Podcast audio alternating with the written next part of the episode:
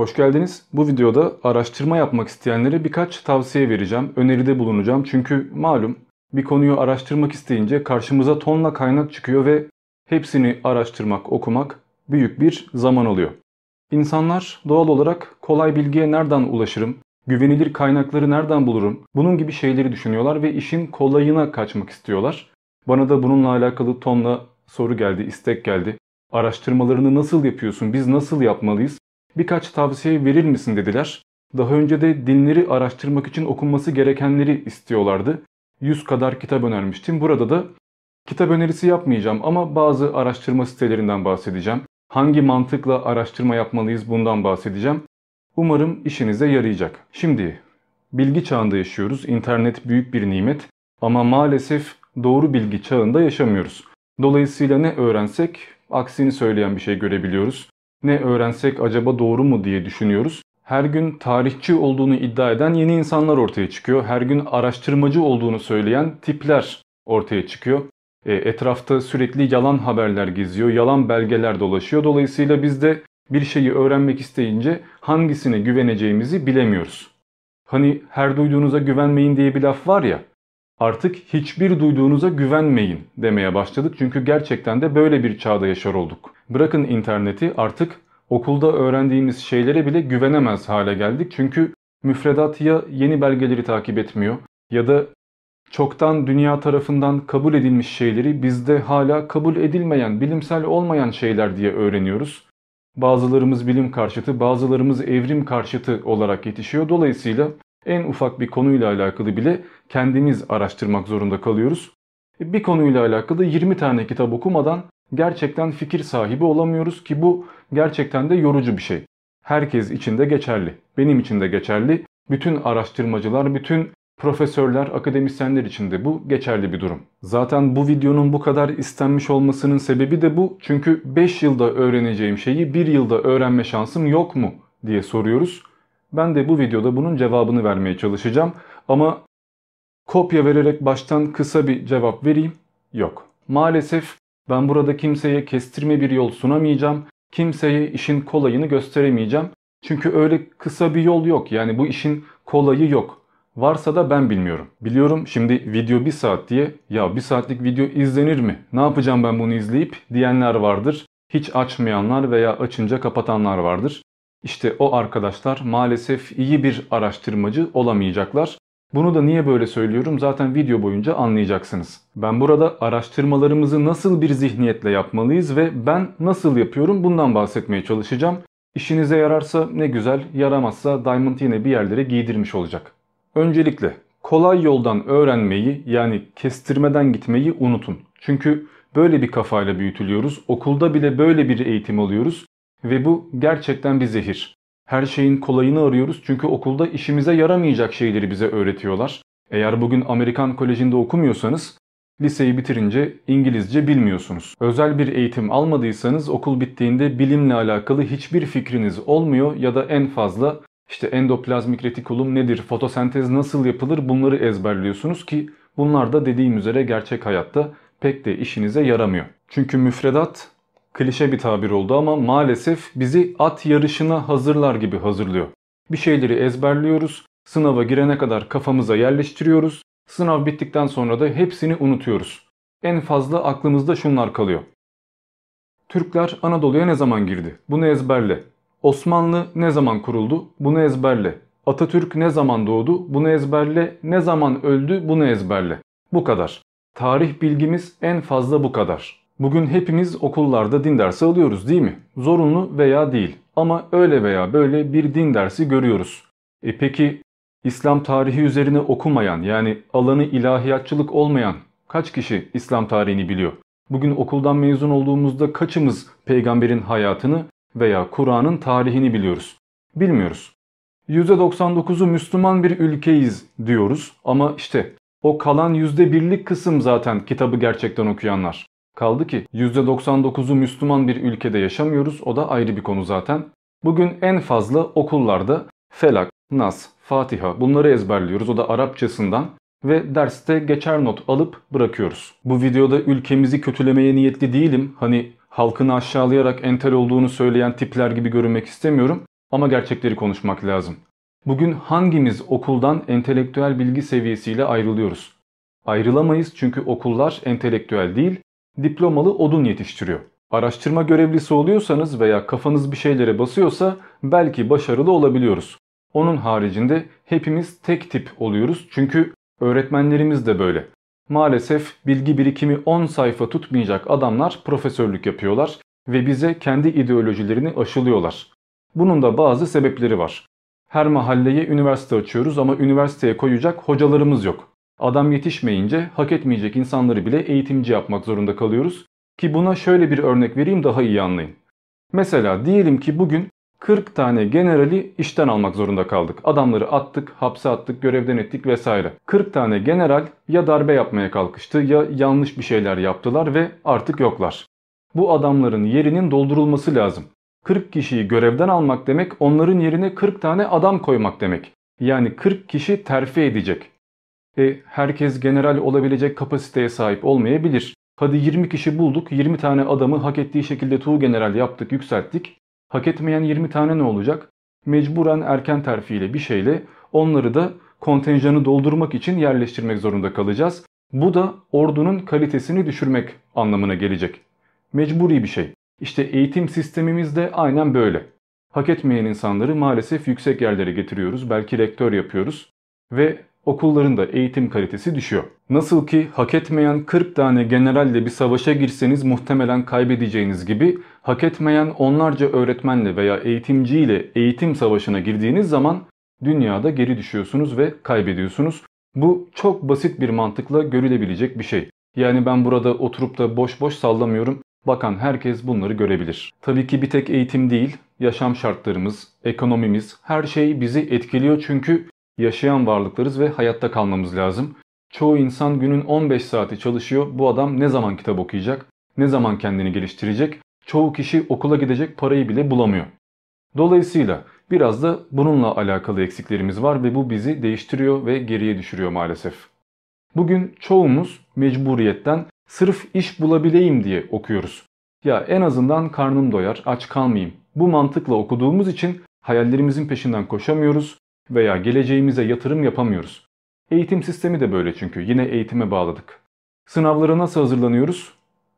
Bir sürü soru çözeyim, her gün testlere kafayı gömeyim, sınavı geçeyim, ondan sonra bakarız. Bugün sadece kendimizi garantiye almak ve sınavı geçmek mantığıyla hazırlandığımız, çalıştığımız için gençlerin ne kitap okumaya, ne kendini geliştirmeye, ne de hobi edinmeye hevesi olmuyor.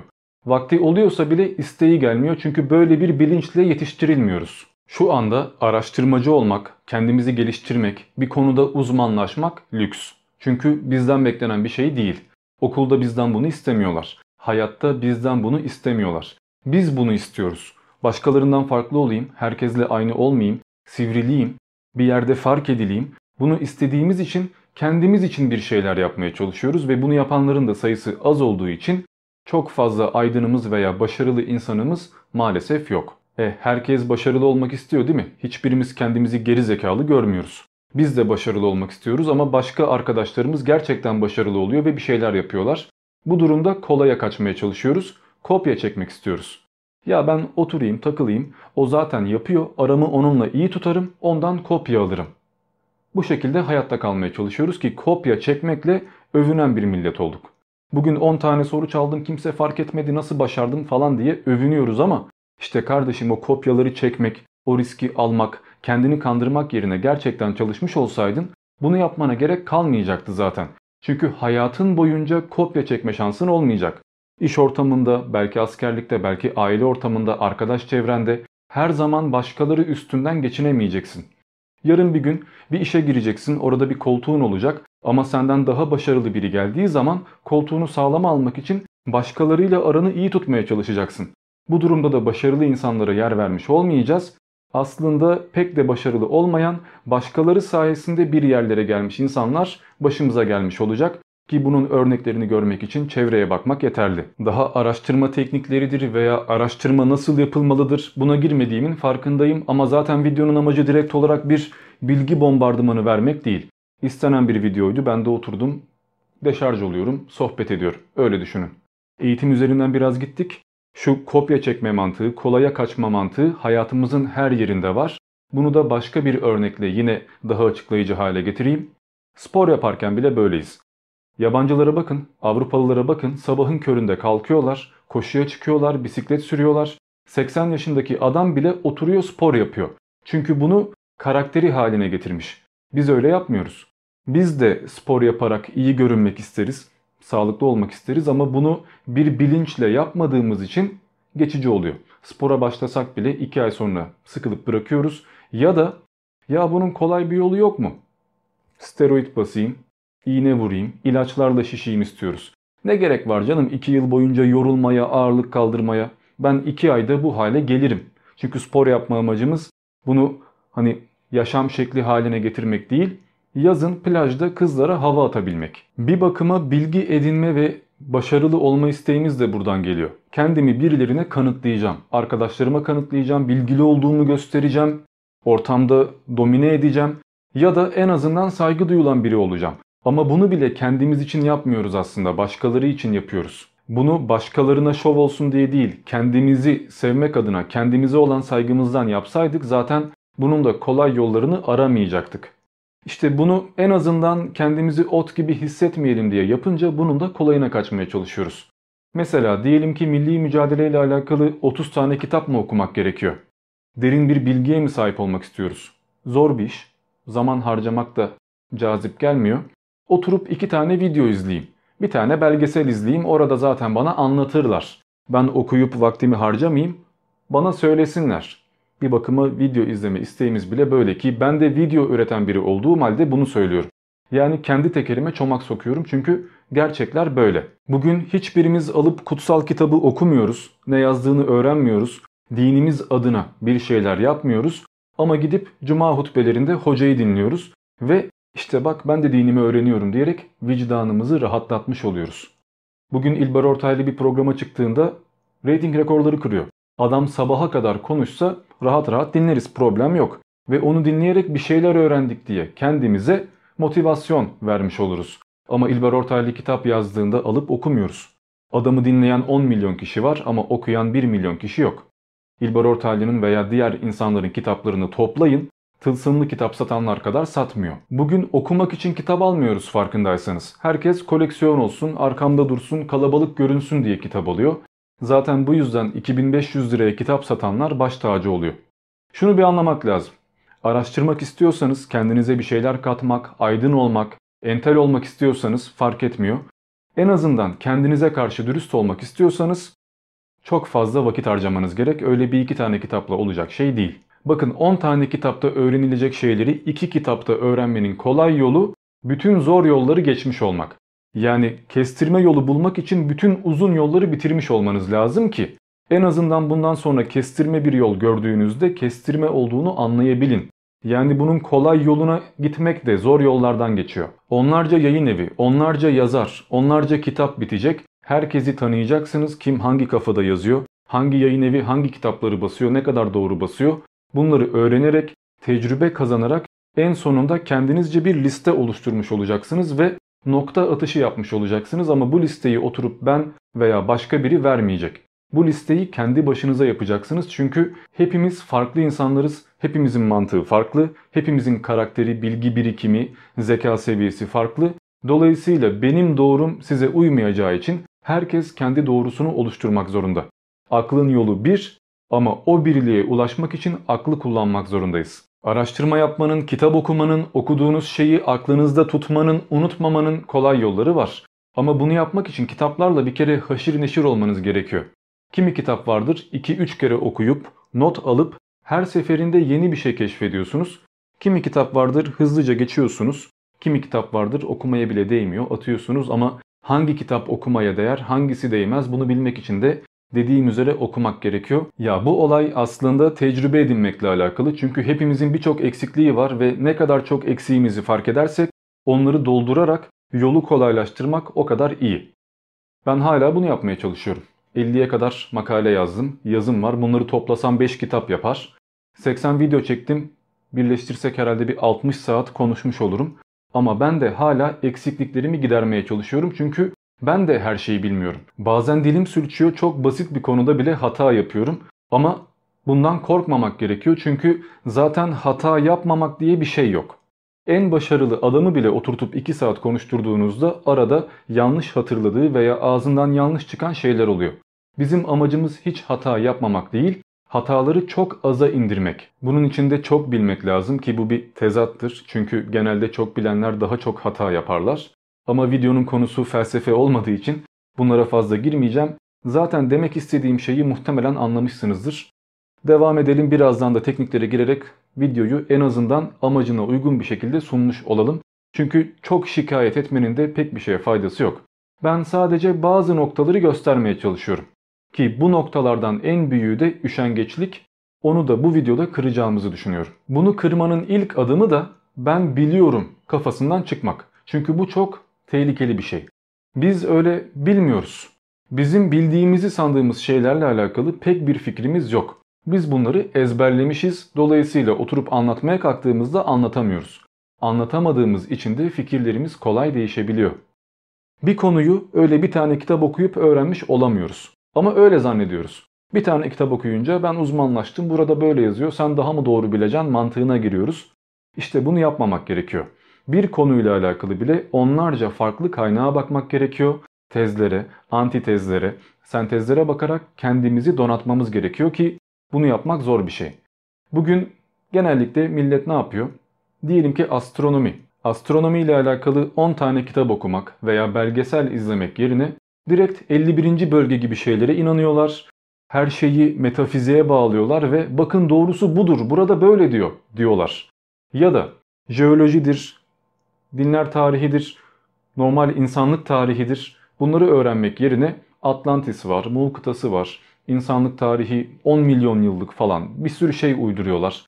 Piramitleri uzaylı varlıklar yaptı diyorlar. Dinler tarihini öğrenmek yerine Anunnakiler gerçektir, Sirius'tan gelen bazı varlıklar bize din getirmiştir diyorlar. Çünkü bunu söylemek daha kolay. Ya kendimizi kandırmak veya en azından genel kabullere savaş açmak daha kolay.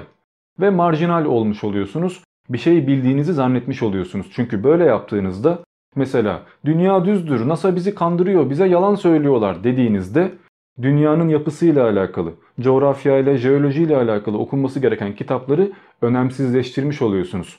Ya ben kırk tane kitap okumadım ama okusam da fark etmez çünkü o kırk tane kitap zaten yalan söylüyor. Sen biliyorum diyorsun da bir şey bilmiyorsun aslında, seni kandırıyorlar. Doğrusunu ben söylüyorum. Ya bu hem cehaletle hem de aşağılık psikolojisiyle alakalı bir şey ama merak etmeyin, cehalet de bu psikoloji de kırılabilen bir şey. Yeter ki bu illüzyondan çıkın. Yeter ki kendinize yalan söylemeyi bırakın. Çoğunuz dünyanın yuvarlak olduğunu biliyor veya elips şeklindedir diyebiliyor. Çünkü okulda böyle öğrendik ve inanıyoruz. Ama dünya niye yuvarlak veya dünyanın yuvarlak olduğuyla alakalı kanıtlarımız nedir diye sorsak oturup beş dakika açıklama yapamayız. Çünkü bunu bilmiyoruz. Biz sadece bir kalıbı ezberlemişiz ve içeriğini bilmiyoruz. Dolayısıyla biri çıkıp da biraz bilimsel bir dille ya da sahte fotoğraflarla kendince bir teoriyle ortaya çıktığında ve dünya düzdür bak seni kandırıyorlar dediğinde acaba doğru mu diye düşünüyoruz çünkü bilgimiz yok. Veya çoğumuz şu anda evrim gerçektir diyor. Evrimin doğru olduğunu kabul ediyor ama evrimi araştırmadı, evrimi bilmiyor. Evrimde bir kusur, bir eksik var mı haberimiz yok. Biri çıkıp biraz biyolojik terimlerle ara formlar yoktur, evrim yalandır. Şimdiki maymunlar niye insana dönüşmedi falan dediğinde soracak birilerini arıyoruz. Acaba gerçekten böyle mi? Acaba evrim yalan mı? Biri söylesin, biri beni aydınlatsın. Bakın yine birileri bizi aydınlatsın. Kendimiz aydınlanmayalım, kendimiz okumayalım. Yine kolayına kaçalım. Kendimizi kandırmayı bırakmak için ilk önce kendimizi yenmemiz gerekiyor. Yani bir araştırma yaparken benim düşündüğüm şey doğrudur, bunu ne kanıtlıyor mantığıyla değil, acaba benim düşündüğümü yanlışlayan neler var? Bir de buna bakmak gerek. Mantığıyla araştırma yapmak gerekiyor. Öncelikle kolay yolu bulma isteğimizi bırakacak, üşengeçliğimizi kıracak, kendimizi yalanlamak adına yola çıkacak ve doğru neymiş bunu bulmaya çalışacağız. Okulda bile öğrendiğimiz şeyleri tekrardan gözden geçireceğiz. Yoksa birileri gelip beynimizi yıkayabilir, bizi kandırabilir veya çok basit konularda bile cehaletimizi ortaya koyabilir. E peki bunu nasıl yapacağız? Biraz da bundan bahsetmek lazım. Çünkü sabahtan beri temennilerde bulunduk, sitemler ettik ama işin doğrusunu göstermedik. Gerçi gösterdik ama biraz da bunu kolaylaştırmak lazım. Şimdi bilimsel yöntem nasıl ilerliyordu? Yanlışları eleyerek. Bir problem belirliyoruz ve bunun nesi doğru, nesi yanlış, bu problem benim tezimle uyuşuyor mu, uyuşmuyor mu? Deney, gözlem, cart curt bir takım şeylerle bu problemi daha da işliyoruz. Derinlerine girmeye başlıyoruz. Aynen böyle yapacağız. Bir konu belirleyeceğiz ve bu konuyla alakalı tezlere, antitezlere bakacağız. Kaynaklara ve uydurmalara bakacağız. Yanlışları eleyerek o konu üzerine derin araştırma yapacağız. Mesela diyelim ki şapka meselesi, bunu araştırmak istiyoruz. Ne yapacağız? En basitten. Google'a gireceksin, şapka meselesi yazacaksın. Karşına elli tane haber çıkacak. Bunların kırk beşi kopyala yapıştır olacak, kaynaklı olmayacak. Hep aynı şeyleri söyleyecek.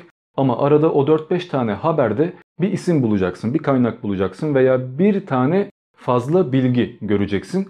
Ve bu bilginin peşine düşmeye başlayacaksın. Sağ veya sol fark etmiyor. Kim yazmış olursa olsun. Orada gördüğün o ayrıntı bilgiye, farklı bilgiye ulaşmaya çalışacaksın. Ve bunun kaynağı neymiş, ne kadar doğruymuş bunu görmeye çalışacaksın. İşte buna da ayrıntılı tarama deniliyor genelde ki bunu biraz daha kolaylaştıracağım. Mesela bu üç dört farklı haberde birisinin adını gördün ya. Bununla alakalı kitap yazmış veya iddiada bulunmuş biri orada yazıyor.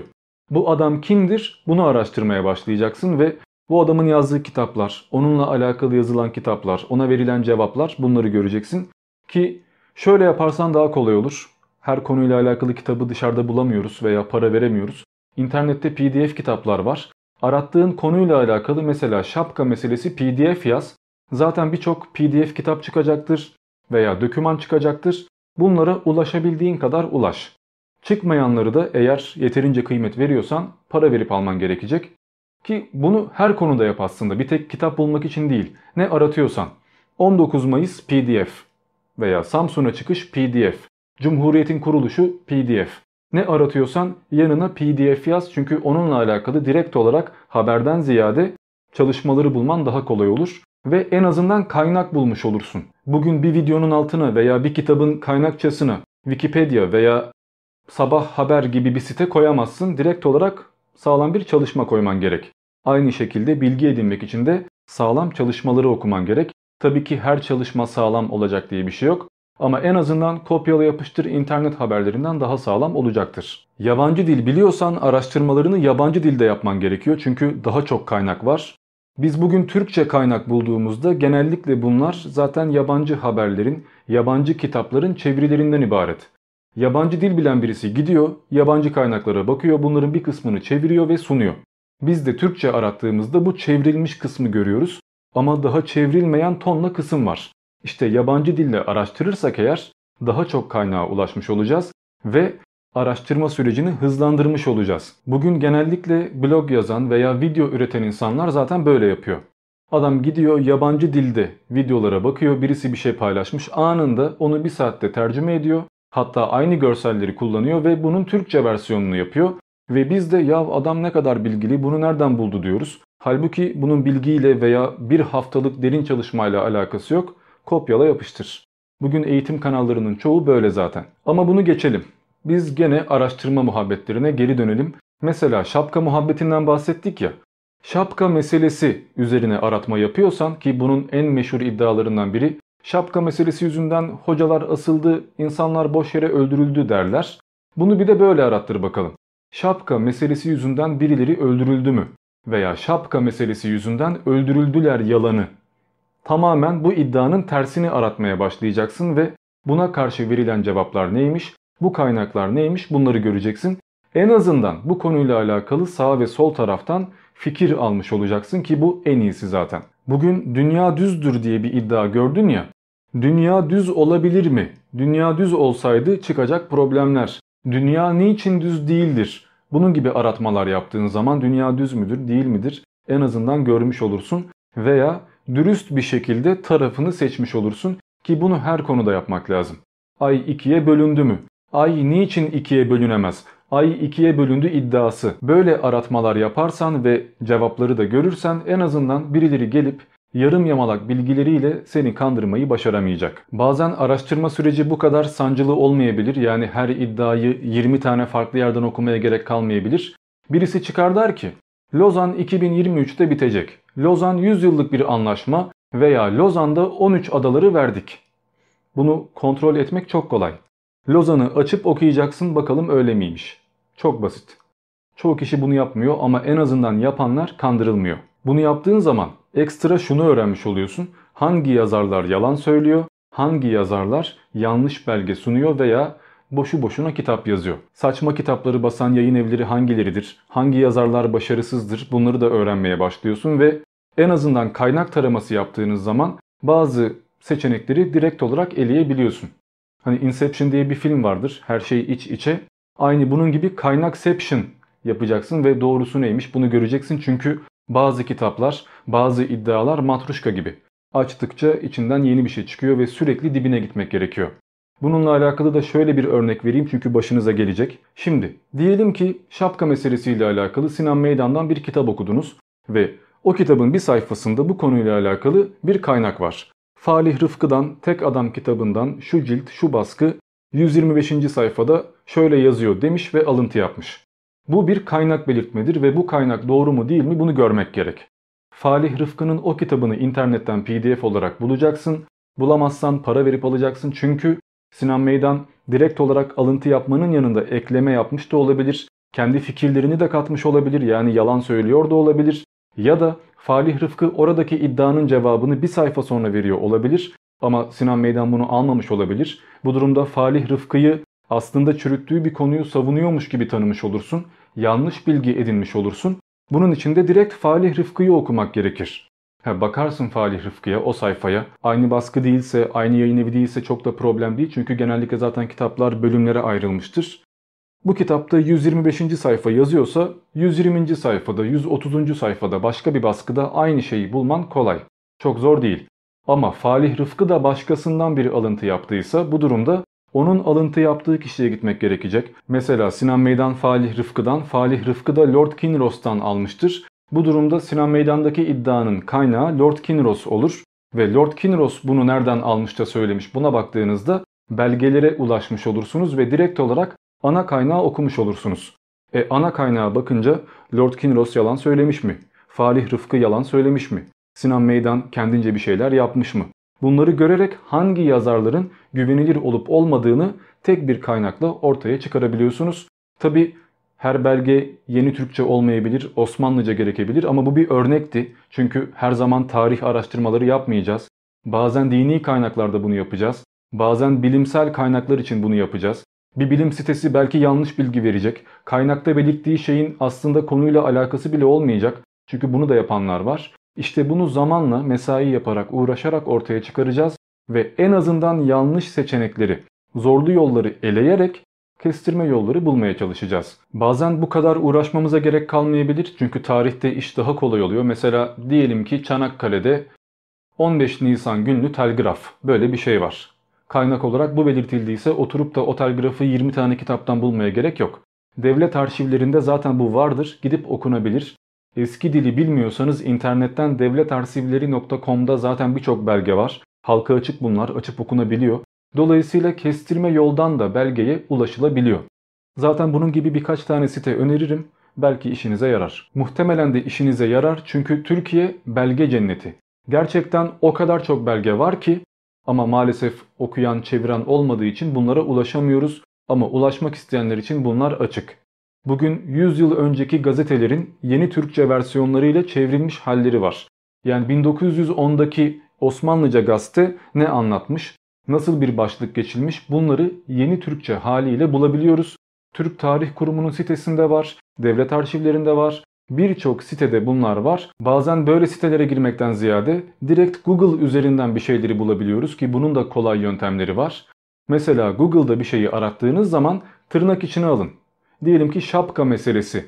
Böyle arattığınız zaman clickbait haberler çıkmayacaktır. En azından araştırma süreci hızlanmış olacaktır. Veya Google Scholar'dan direkt şapkayı arattığınız zaman yıl yıl yüklenme tarihine göre veya sayfa sayısına göre haberler daha düzenli bir şekilde karşınıza çıkacaktır. Bu da araştırma sürecini dediğim üzere hızlandıracaktır. Çünkü zaman çok önemli bir şey. Bunu da yaparken yanına P D F diye tekrardan belirtin. En azından P D F olarak kaynaklara ulaşmış olun. Çünkü kaynak çok önemli. Kaynak olmadan konuşan çok insan var. Birçok blog var, birçok YouTube kanalı var. Adam bir milyon abonedir. bir milyon diye güvenirsiniz, oturup dinlersiniz ama anlattığı şeyin hiçbir kaynağı yoktur. yirmi dakika konuşur. Söylediği şeylerden hangisi doğru, hangisi yanlış, hangisini kendisi kattı bilmiyoruz. Dolayısıyla kaynak belirten haberlere bakmak, P D F kaynaklara bakmak her zaman işimize yarayacak. En azından bir şey söylediğimiz zaman temellendirmiş olacağız. Bak burada böyle yazıyor, bunun da belgesi budur diyeceğiz.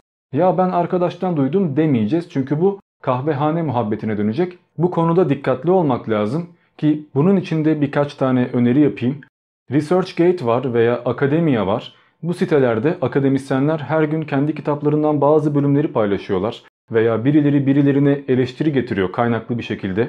Akademik paylaşımlar yapılıyor. Kimin yazdığı belli, hangi belgeye dayandığı belli. Buralarda araştırma yaparsanız zaten aradığınız şeyle alakalı on yirmi farklı kişiden araştırma kaynağı bulacaksınız diye düşünüyorum. Ben bunları kullanıyorum, işime de yarıyor.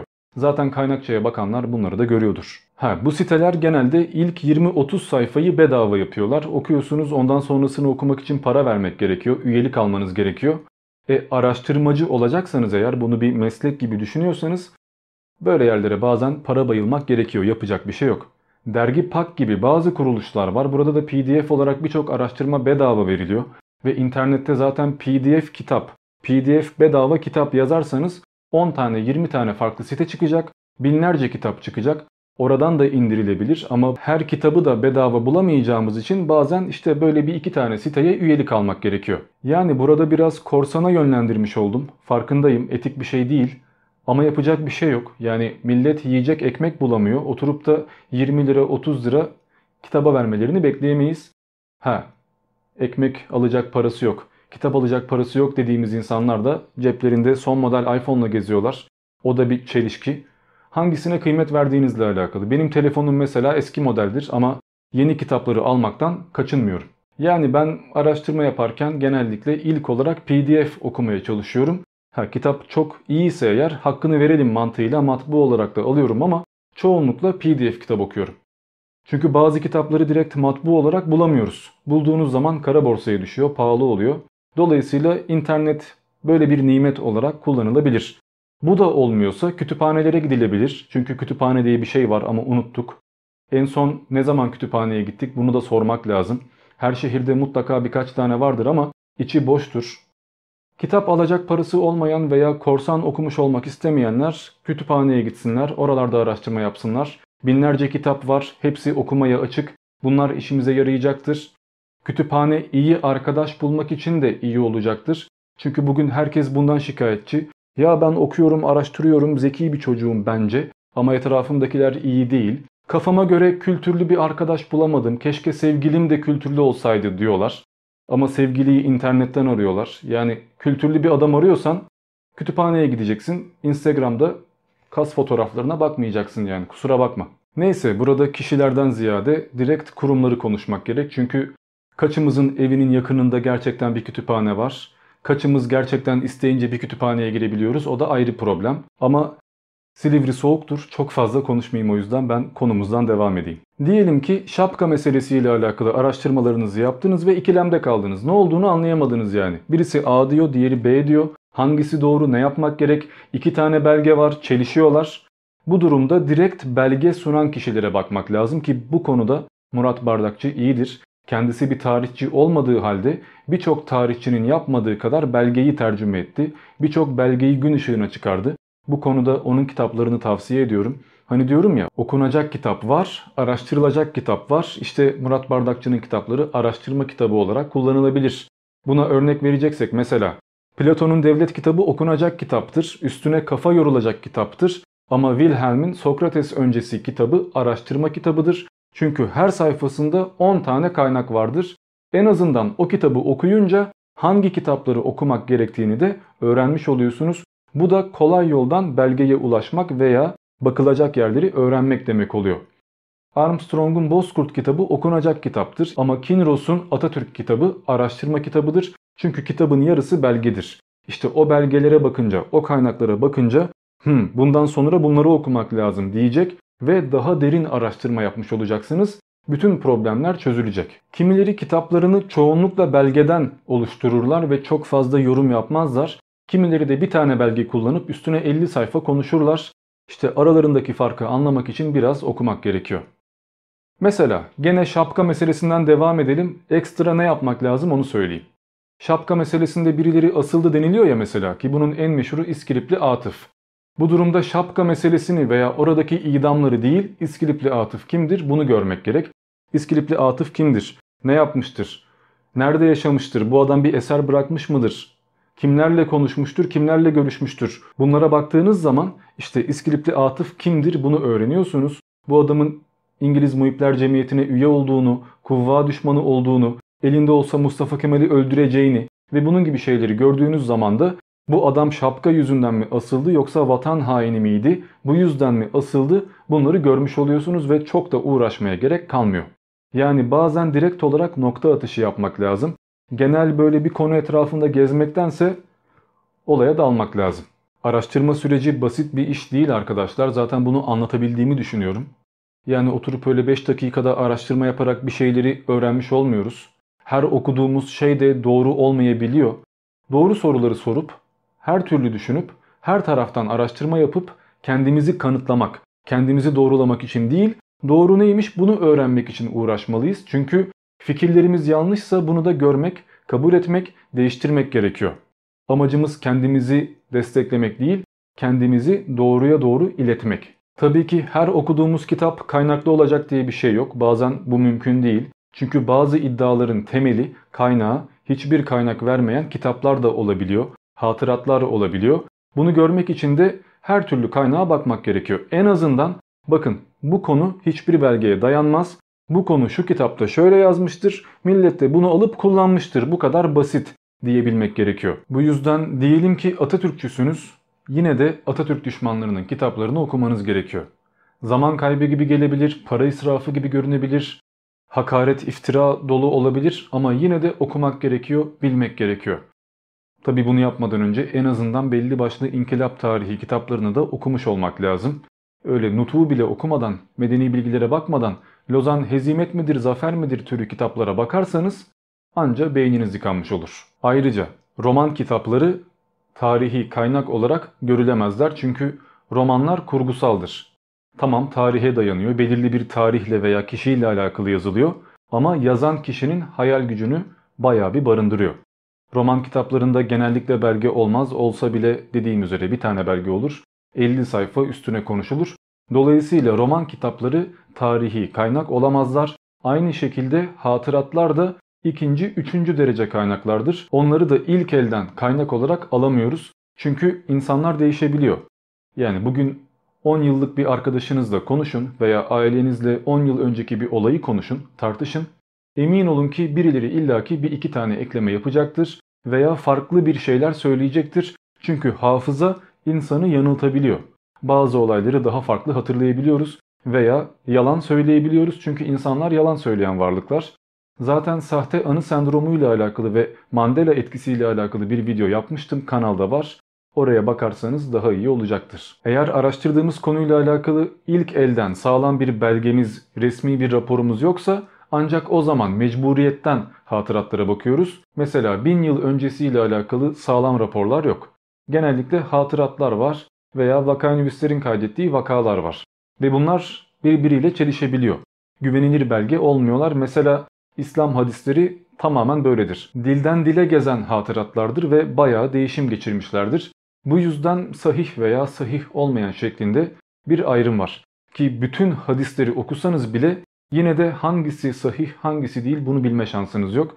Yine ekstra araştırma yapmanız gerekiyor ama İslam'dan çok girmeyeyim, orada ne söylesek birilerine illaki batıyor. Demek istediğim bence anlaşılmıştır. Tarih ve genellikle bilimsel araştırmalarda kişilerden, hatıratlardan ilerlemiyoruz. Resmi raporlardan, yani en azından nokta atışı yapabileceğimiz güvenilir şeylerden ilerliyoruz. Buna örnek olarak, sebep olarak şunu göstereyim. Mesela biz bir savaşa gireceğimiz zaman veya bir muharebede kaybettiğimizde ya da kazandığımızda ne kadar silah kullandık, kaç asker öldü, kaç kişi gönderdik, düşmana ne kadar zarar verdik vesaire, bunların hepsi anlık olarak telgraflarla, raporlarla bildiriliyor. Yani bunlar bilinen şeyler. Bir yalan söyleme veya üçü beş yapma şansınız yok çünkü anında belli olur ve düzeltilir. Ama hatıratlara baktığınızda böyle bir durum yok. Biz Sarıkamış'a yetmiş bin asker gönderiyorsak hatıratlarda yüz bin kişi donarak öldü diyenler çıkabiliyor. Hatıratlar abartılabilir, yalan katılabilir, güvenilir değillerdir. Bu zaten her tarihçinin, her araştırmacının bildiği bir şey. Kaynak şahıslar olursa ipin ucu kaçar ve işimiz daha da zorlaşır. Ama bu demek değildir ki bütün gayri resmi anlatımlar, bütün hatıratlar yalandır veya devlet ne söylüyorsa gerçektir. Çünkü bazen devlet bir şeyleri halktan gizleyebilir. Bunlar WikiLeaks hesabı elli yıl sonra ortaya çıkabilir. Devlet tamamen şeffaf olmayabilir ama en azından hangisi daha güvenilir, hangisi daha değil, burada tercihi biz yapacağız. Çünkü dediğim üzere hatıratlar da güvenilir değil. Çok tekrara düşmüş oluyorum. Uzun lafın kısası, doğru araştırma yapmak, doğru bilgiye ulaşmak veya en azından geniş çaplı bir araştırma yapmış olmak için üşenmemek, çok araştırmak, çok sormak ve kendimizi aşmak gerekiyor.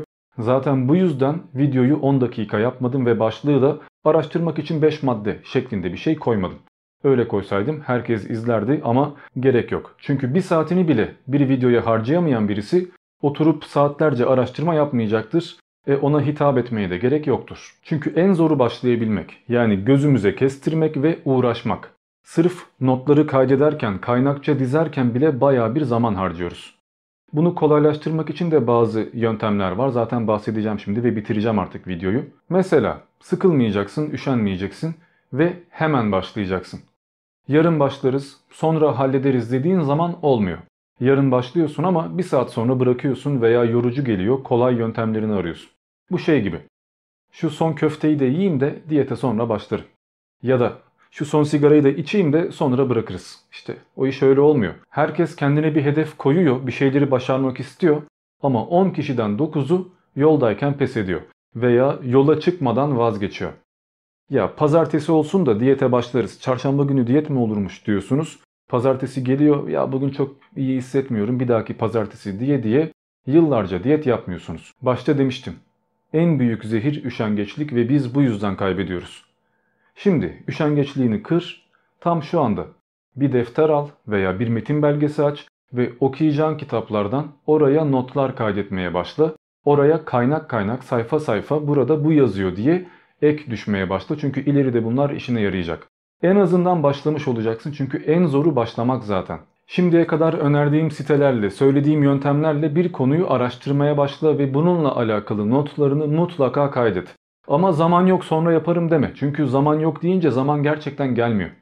Kimisi var, tuvalette kırk dakika oturuyor, sigara içiyor ama o adama sorsan onun da zamanı yok. E kardeşim, beş dakikada işini hallet, çık yarım saat araştırmanı yap, ama yok. Vakit yaratılır, yeter ki yaratmak iste. Oturup şikayet ettiğin zaman hiçbir şey olmuyor. Ama başladığın zaman her şeyi başarabiliyorsun. Ben de çok rahat değilim. Yani buraya kitapları çok boş olduğumdan, zengin olduğumdan, işim gücüm olmadığından koymadım. YouTube'a başlayana kadar kaç yıl boyunca boş vaktimi böyle değerlendirdim ve bunları biriktirdim. Şu anda kullanıyorum. İşe giderken yolda okuyordum. Veya setteyken bir yandan senaryoya çalışıyordum, bir yandan kitap okuyordum. Ya da sabahlara kadar sırtımda kamerayla gezdiğim zamanlarda yine boş vaktimi kitaplara ayırmaya çalışıyordum. Ya da askerdeyken on dokuz saat ayaktaydım. beş saat uyuma vaktim vardı sadece. Bunun yarım saatini spor yapmaya, yarım saatini de kitap okumaya ayırıyordum. Millet telefon kaçırıyor, sigara kaçırıyor. Ben kitap getiriyordum ve Şırnak'taydım. Bu iş böyle yapılır.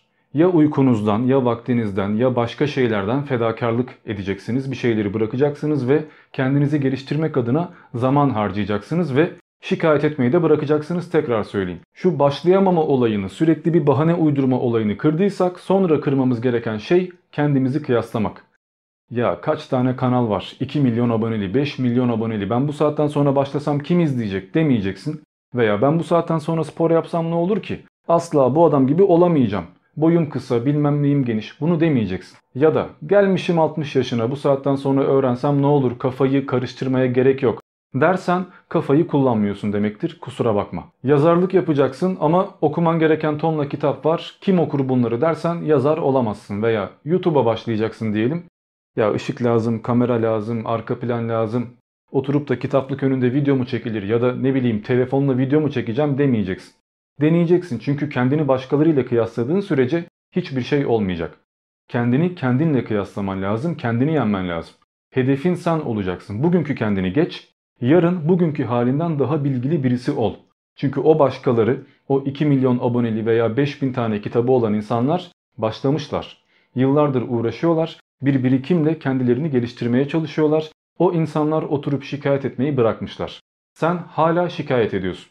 Araştırırken de kolay yöntemleri arıyorsun. Ya yok mu iki tane kitapla alim olmanın yolu? Yok. O yolu kendin bulacaksın. O yolu bulmak için de bin tane kitap okuyacaksın. Bu iş böyle. Ben de zamanında YouTube için bu şikayetleri etmiştim. Ya ne gerek var başlamaya şimdi? Kim çekecek videoyu? Kim yükleyecek? Kim uğraşacak? Millet yorum atacak? Kim ilgilenir? Ya da ne bileyim elimde adam akıllı mikrofon yok, kamera yok, kitaplık önünde video mu çekilirmiş gibi düşündüm ve üç yıl dört yıl boyunca bu işe başlayamadım. Başlamış olsaydım şimdiye bir milyon kişiyi çoktan geçmiş olacaktık. Ama yine de bu vakti iyi değerlendirdim. YouTube'a başlamadıysam bile blog yazdım, kendimce araştırmalarımı sürdürdüm ve bir birikimle buraya geldim.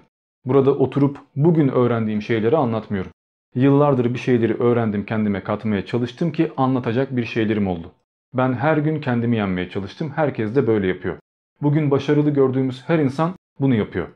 Hani bir hadis var. Bugünü düne denk olan ziyandadır diye. Aynen bunun gibi.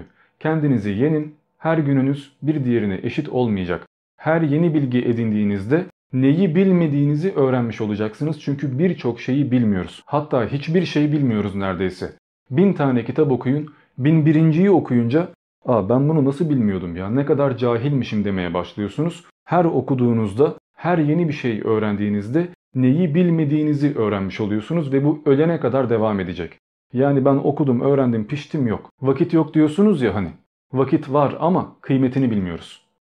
yetmiş yıl yaşadığımızı varsayalım. Hadi on yıl çocuğuz, hiçbir şeyden haberimiz yok, onu geç. altmış yıl en azından bir karakterle hayattayız değil mi? E... Gün yirmi dört saat, en azından yedi sekiz saat uyuyoruz.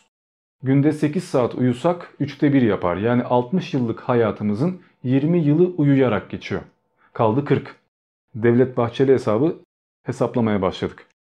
Günde iki saat işe gidip gelsek, yolculukla geçse en azından hayatımızın üç dört yılı yolda geçti. Bu üç dört yılı yolda kitap okuyarak veya belgesel izleyerek geçirebiliriz değil mi? Bakın üç dört yıl kazanmış olduk. Bunun haricinde günde sekiz saat okula gidiyoruz veya on saat, on iki saat belki çalışıyoruz. Bu da bize kafadan yirmi yıla yakın bir şey kaybettiriyor. Elimizde on küsür bir şey kalıyor. Yani yetmiş yıllık hayatımızın belki de on on beş yılında özgürüz. on on beş yılında boş vaktimiz var. Ki bunda da yemek yemedir, bilmem nedir, oyalandığımız tonla şey var. Böyle bakınca haklıyız değil mi? Yani kalmış on yılım, onda da ailemle mi geçireyim, tatil mi yapayım, kafamı dinleyeyim? Film izleyip kendime bir şeyler mi katayım, yoksa oturup bunu kitaplarla mı yiyeyim? Hiç mi hobim olmayacak, hiç mi bir şey yapmayacağım? Yapacaksın ama faydalı şeyler yapacaksın. Sabahtan beri verdiğim örnekleri kullanarak kendine boş vakit yaratacaksın. Veya en azından uykundan yarım saat feda ederek yarım saat erken kalkıp spor yapacaksın. Bir saat feda edip yarım saat spor, yarım saat kitaba ayıracaksın. Bakın yirmi yılın en azından bir iki yılını daha kurtarmış oluyoruz. Hem hobi edinmeyi, hem çalışmayı, hem ailemizle vakit geçirmeyi, hem kendimizi geliştirmeyi. Her şeyi aynı anda yapabiliriz, yeter ki yapmak isteyelim. Mesela günde bir tane kitap okuyacağım diye hedef koymayın. Kitap okuyacağım diye hedef koyun. Bir ayda on kilo vereceğim diye hedef koymayın. Kilo vereceğim diye hedef koyun. En azından yapın. Mesela günde otuz dakika okuyacağız ya. Bunu tek seferde yapmaya gerek yok çünkü çoğumuz okuduğumuz şeyleri anlamıyor veya unutuyor, aklı başka yerlere gidiyor. Kalıcı hafızamıza yerleşmiyor, ne okuduğumuzu bile hatırlamıyoruz. Bu durumda otuz dakika okumak yerine bu otuz dakikayı üçe böleceğiz. bir saat arayla on dakika okuyacağım. Zaten on dakikada on sayfa falan okuyabiliyorsun ve muhtemelen on sayfa okuyunca on birinci on ikinci sayfayı da merak edeceksin. Dikkatin dağılmayacak, kendini buna adayabileceksin çünkü zorlu bir görev gibi, mecburiyet gibi gelmeyecek. Böyle yaparsanız günde otuz dakika okumuş olsanız toplamda yirmi beş otuz sayfa okumuş olacaksınız. Bunu en azından bir haftada on günde bir kitap olarak görebilirsiniz. Bunu yapın.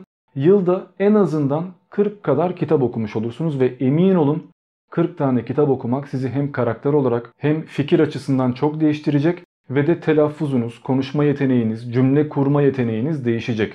Bir yıl önceki kendinizden utanmaya başlayacaksınız çünkü artık kırk tane kitap daha fazla bilgilendiniz ve bunu on yıl yirmi yıl yapsanız zaten Şimdi on dakika okuyun diyorum ama bu da zor geliyordur. Hangi on dakika, ne zaman başlasak falan filan.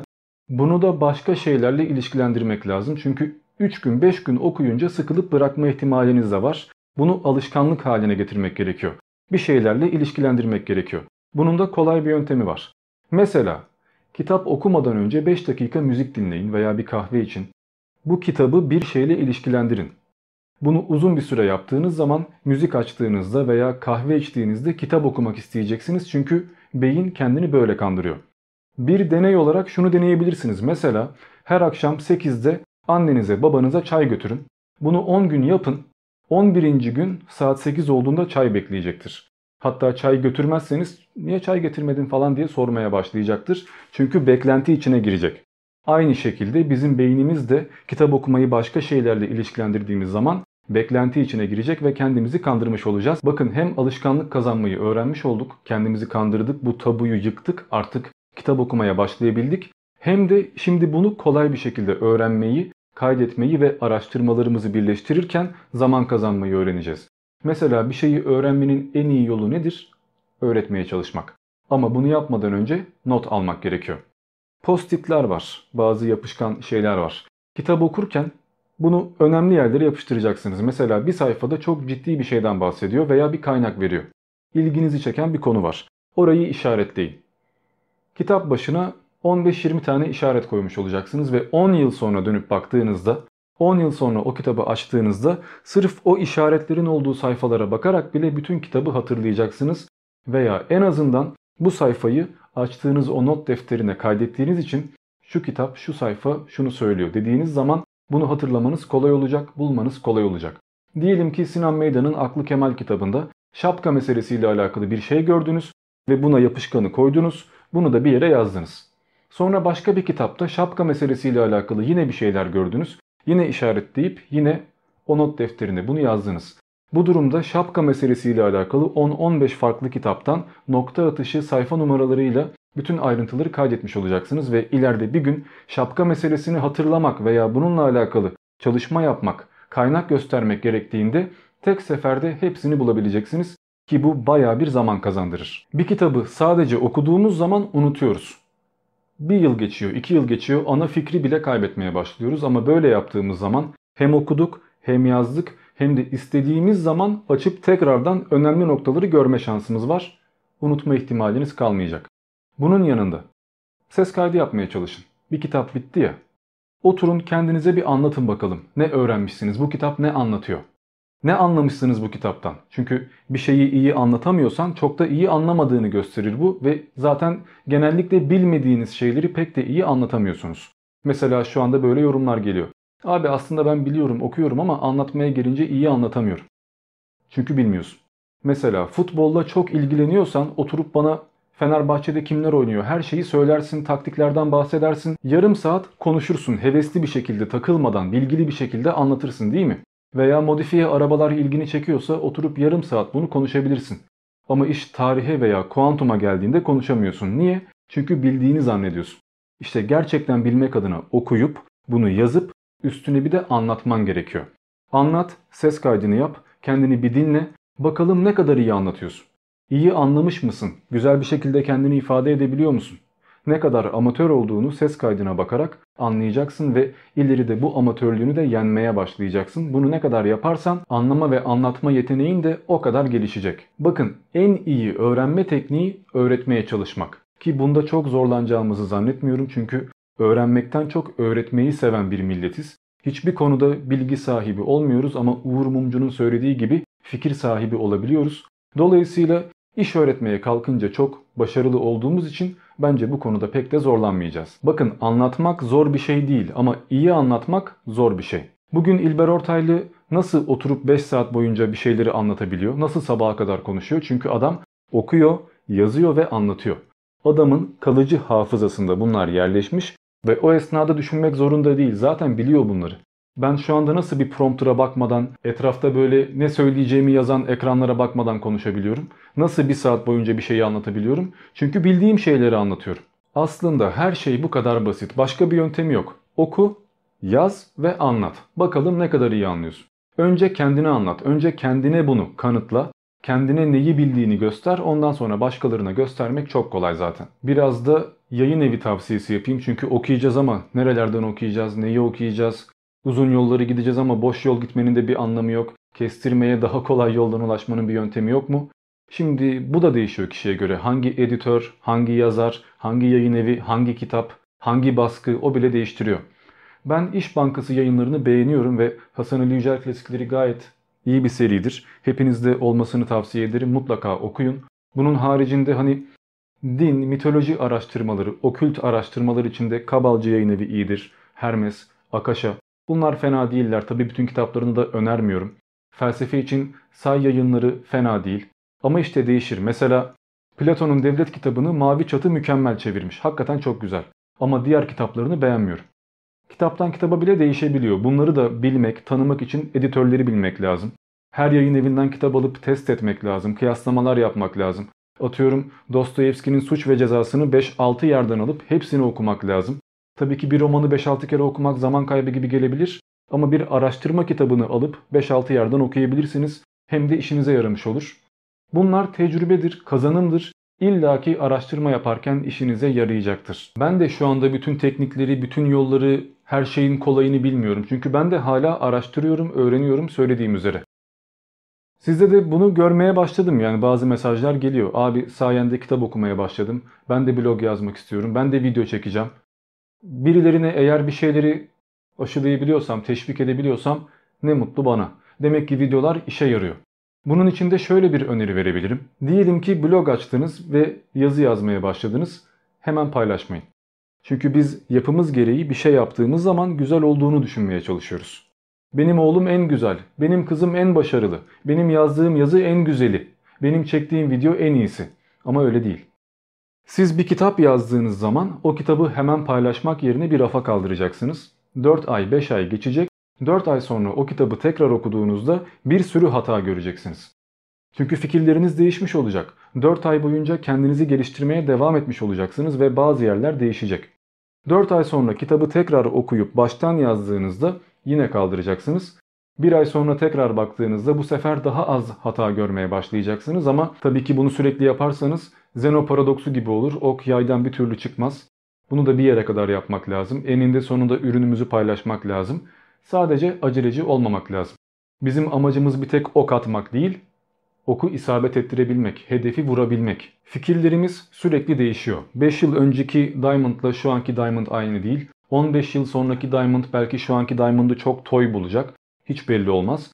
Ama işte bu değişimleri takip etmek lazım, kendimizi tanımak lazım ve yaptığımız işleri de önce dışarıdan bir gözle eleştirmek lazım. Direkt olarak kitap yazmak biraz yorucu ve tehlikeli bir iş. Çünkü ilk baskıyı yaptıktan sonra geri alma şansınız yok. O baskı birilerine gitti. Oradaki hataları birileri okudu artık.